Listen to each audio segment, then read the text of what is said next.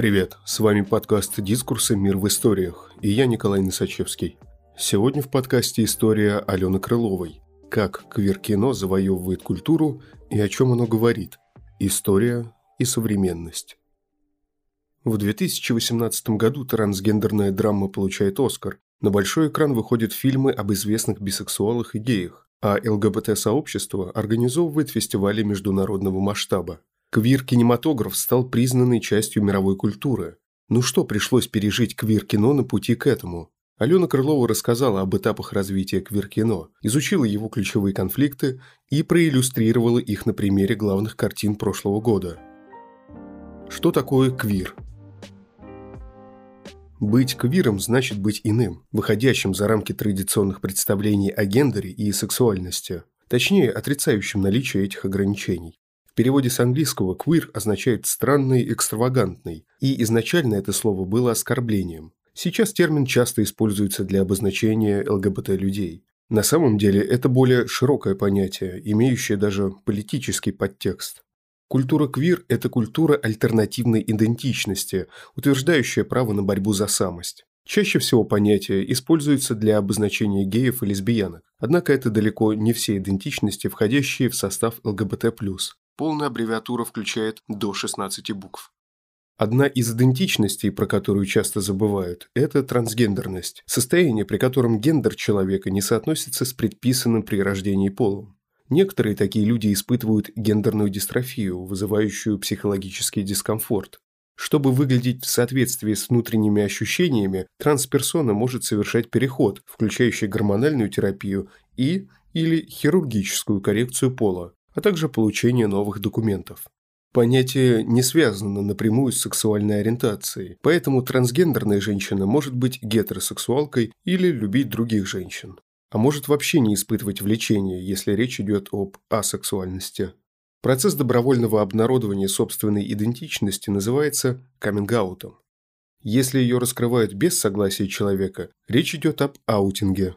Трансгендерность – не болезнь, а врожденный признак. В 2013 году американские врачи исключили гендерную дистрофию из перечня психологических расстройств. К этому медленно, но верно движется и остальной мир. Всемирная организация здравоохранения пересмотрела международную классификацию заболеваний и с 1 января 2022 года гендерное несоответствие будет рассматриваться в разделе «Сексология». После того, как новая редакция вступит в силу, трансгендерность перестанут диагностировать у психиатра. Сейчас трансперсоны вынуждены получать заключение этого врача, чтобы начать гормональную терапию и или подготовиться к хирургической коррекции пола. Это означает, что гендерная дистрофия перестанет находиться в одном ряду с шизофренией, паранойей и бредовыми расстройствами. Гомосексуальность, в свою очередь, была исключена из МКБ в 1990 году, что в то время стало одним из стимулов развития ЛГБТ-культуры.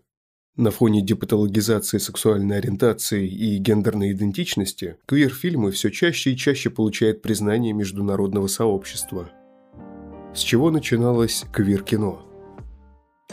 Гомосексуальные персонажи стали появляться уже в 20-х годах прошлого века. Одним из первых ЛГБТ-фильмов считают немецкую ленту «Михаэль» 1924 год Теодор Дрейер, снятая по одноименному роману Германа Банга. Она рассказывает о чувствах между художником и натурщиком. А поцелуй двух мужчин впервые был показан в «Крыльях» Уильяма Уэллмана 1927 Проблемы других сексуальных ориентаций и гендерных идентичностей долгое время оказывались вне внимания режиссеров.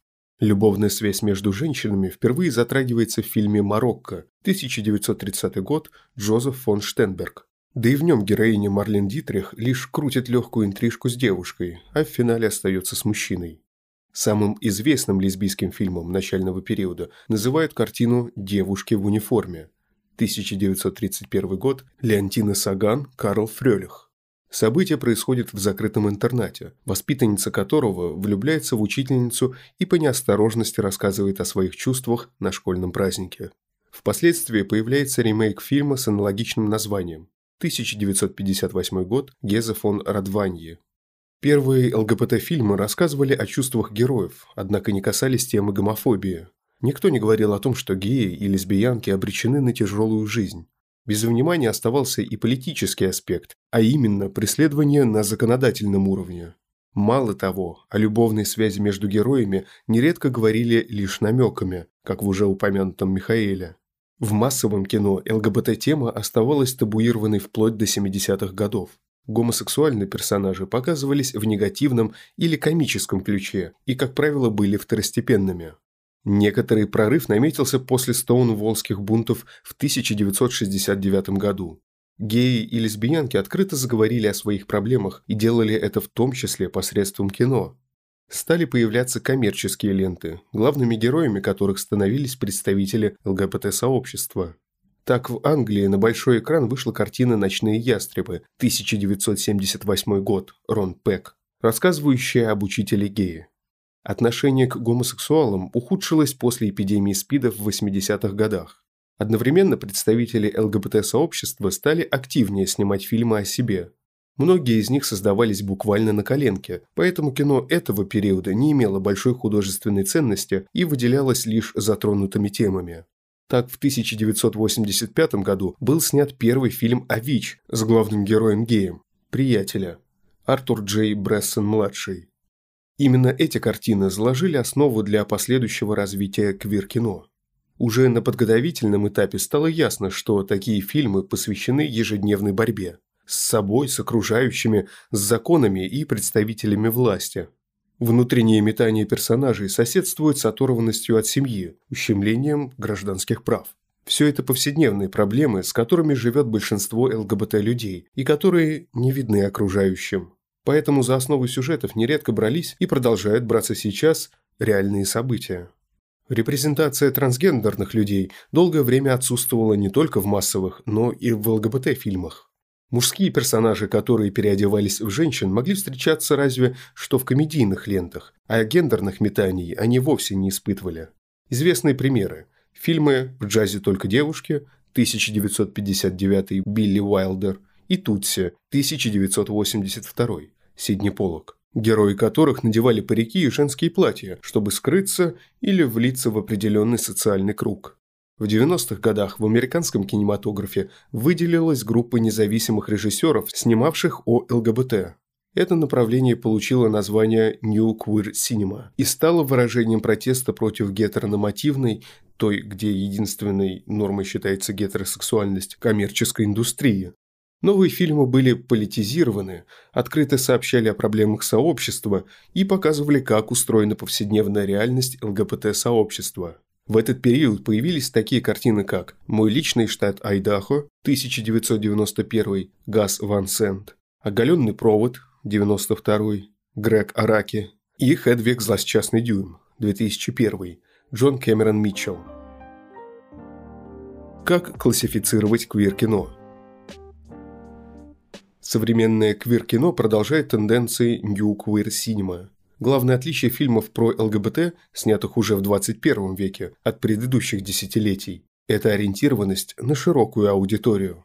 Проблемы сообщества интересуют не только его представителей, но и гетеросексуальных цисгендерных режиссеров. В прокат выходят «Горбатая гора» 2005, Энг Ли, «Долларский клуб покупателей» 13 год, Жан-Марк Вале, «Жизнь Адель» 13 год, Абделатив Кишиш. Квир-кино можно условно разделить на две группы. В первую входят фильмы, посвященные принятию собственной идентичности. Они выделяются глубоким психологизмом. Центральной темой картин второго типа становится жизнь открытых квир-персон, которые бьются за соблюдение своих прав и свобод. Конфликт с самим собой – то, вокруг чего строится сюжет фильмов первой группы. Осознавая свою инаковость, герои задаются вопросом – все ли с ними в порядке? Они боятся осуждения, непонимания, физической расправы. Еще один страх – признаться в любви и встретить в ответ отвращение или агрессию. Поэтому сквозной темой становится каминг-аут персонажей. Главными героями могут быть как подростки, которые впервые влюбляются в человека своего пола и испытывают сильное смятение, так и зрелые люди, долго отрицавшие собственную сущность. В частности, речь о трансгендерных людях, решившихся на переход после 30-40 лет. Известный кинематографический пример и все же Лоренс, 12 год, Ксавье Далан. Каминг-аут выступает одним из самых напряженных моментов сюжета. Он может быть кульминационным или стимулировать дальнейшее развитие конфликта. Не менее интересно наблюдать за тем, как меняется жизнь героев после такого признания. Их принимают и продолжают любить? Или наоборот, окружение реагирует агрессивно, и персонажи ожидают новые сложности? Как и в жизни, судьба киноперсонажей может сложиться счастливо или весьма трагично. Когда герой начинает жить как открытый гей, лесбиянка, трансперсона или небинарный человек, не мужчина и не женщина, он сталкивается с проблемами иного рода. Невозможность вступить в брак или усыновить ребенка, незаконные аресты или судебная тяжба с бывшими гетеросексуальными партнерами, отказ в медицинском обслуживании или угроза увольнения. Картины, рассказывающие о нарушении гражданских прав и свобод, относятся ко второй группе квир-фильмов. И именно такие конфликты являются политизированными, важными для становления и развития ЛГБТ-движения. Одновременно они делают композицию более напряженной и позволяют лучше раскрывать характер героев. Параллельно существует историческое кино, повествующее о судьбе известных квир-персон, значимых событий карательной терапии. «Девушка из Дании», 15 год, Том Хупер, посвящена первой в истории хирургической коррекции пола и, несмотря на специфичность темы, номинирована на множество престижных наград. А недавно вышедшая «Богемская рапсодия» 18 год Брайан Сингер, Декстер Флетчер открыто рассказывает о бисексуальности Фредди Меркьюри. Впрочем, историческая тематика соседствует с типичными для сообщества проблемами – принятием себя и совершением каминг-аута, нарушением прав. Поэтому такие фильмы можно включить в одну из двух указанных групп. Такая же классификация подходит для описания документальных картин. Квир-кино сегодня – что посмотреть? Иллюстрацией основных тенденций квир-кино служат два фильма, которые были представлены в программе 11-го международного правозащитного ЛГБТ-кинофестиваля «Бок о бок». Картины «Девочка» 18 год Лукас Донт и «Фантастическая женщина» 17 год Себастьян Лелио рассказывают о разных периодах жизни трансперсон и, соответственно, о свойственных каждому из этапов проблемах. Чувственный и трогательный фильм «Девочка» стал полнометражным дебютом режиссера, решившего поведать историю юной трансгендерной балерины. Картина как нельзя лучше характеризует первую группу квир-кино. Здесь отражены процессы осознания собственной самости и адаптации к новой жизни, сложности с раскрытием перед окружающими, поиск поддержки. Лара учится танцевать практически с нуля, в то время как девочки становятся на пуанты в 12 лет, главная героиня делает это лишь в 16 и, соответственно, отстает от одноклассниц. Параллельно Лара проходит гормональную терапию и с нетерпением ждет совершеннолетия, чтобы скорректировать пол. Девушка испытывает отвращение к своему нынешнему телу, которое выливается в сильный психологический дискомфорт. В попытках ускорить переход Лара удваивает дозу таблеток, продолжая усиленно заниматься балетом и доводя себя до изнеможения. В этом заключается основной конфликт картины. Отец и брат принимают решение Лары. Педагоги верят в способности талантливой ученицы и занимаются с ней дополнительно. Тем не менее, именно внутренние переживания полностью съедают героиню, и растущие проблемы со здоровьем мешают танцевать и наслаждаться юностью. Квир-сенсацией 18 года стала фантастическая женщина Себастьяна Лилио, получившая Оскар в номинации «Лучший фильм на иностранном языке» и приз Гоя как лучший латиноамериканский фильм. Ранее картине присудили «Серебряного медведя» за лучший сценарий на Берлинском кинофестивале 17 года. Трансгендерная драма посвящена жизни после перехода, и в ней на первое место выходит внешний конфликт. Марина счастливо живет со своим возлюбленным и чувствует себя защищенной. Однако после смерти партнера она сталкивается с унижениями со стороны его родственников. Боль от потери усиливается тем, что героине запрещают прийти на похороны, выгоняют ее из дома, забирают любимого пса и под конец жестоко избивают. Несмотря на затянувшуюся процедуру смены документов, Марина работает официанткой, поет в ресторанах, ходит на занятия по вокалу. Смиренная внешне и сильная внутри, она переносит оскорбления, допросы и унизительную процедуру медицинского осмотра, во время которого ее заставляют полностью раздеться и сфотографироваться для протокола расследования. Опыт Марины отображает типичные проблемы квирных персонажей. При этом словесные оскорбления – самый малый вред, который испытывают такие герои. Их намеренно называют прежним именем, относят к геям, используя куда менее литературные слова, желают смерти. Все это слышится от родственников, бывших друзей, коллег, случайных прохожих, врачей и офицеров полиции. Персонажей заставляет прилюдно раздеваться, а это крайне болезненно для трансперсоны. Верным спутником квир-кино стал мотив физического и сексуального насилия. Марину из фантастической женщины затаскивают в машину и, обмотав скотчем, избивают. В сравнении с судьбами других трансгендерных персонажей она еще легко отделалась. А, например, главного героя драмы «Парни не плачут» 98-й Кимберли Пирс и его возлюбленную убивают на заброшенной ферме. Впрочем, квир-кино – это все же не про жестокость, а про желание быть собой, любить, иметь семью и друзей. Оно играет правозащитную и просветительскую роль, позволяет ЛГБТ-людям ощущать себя частью сообщества и рассказывает о том, что за спокойную жизнь пока что приходится бороться.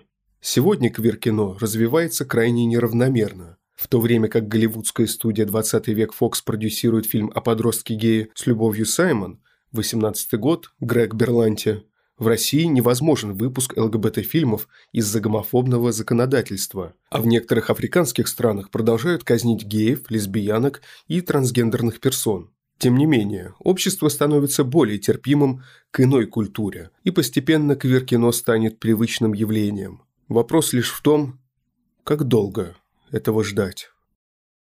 Спасибо, что слушаете нас. Если вам нравится, что мы делаем, подписывайтесь на «Мир в историях». Нас можно найти на всех подкаст-площадках. Там же можно оценить наш подкаст. И, конечно, присылайте свои истории нам на почту. «Дискурс» – некоммерческий журнал. Поддержать подкаст можно на нашем сайте. С вами был Николай Носачевский. До встречи через неделю.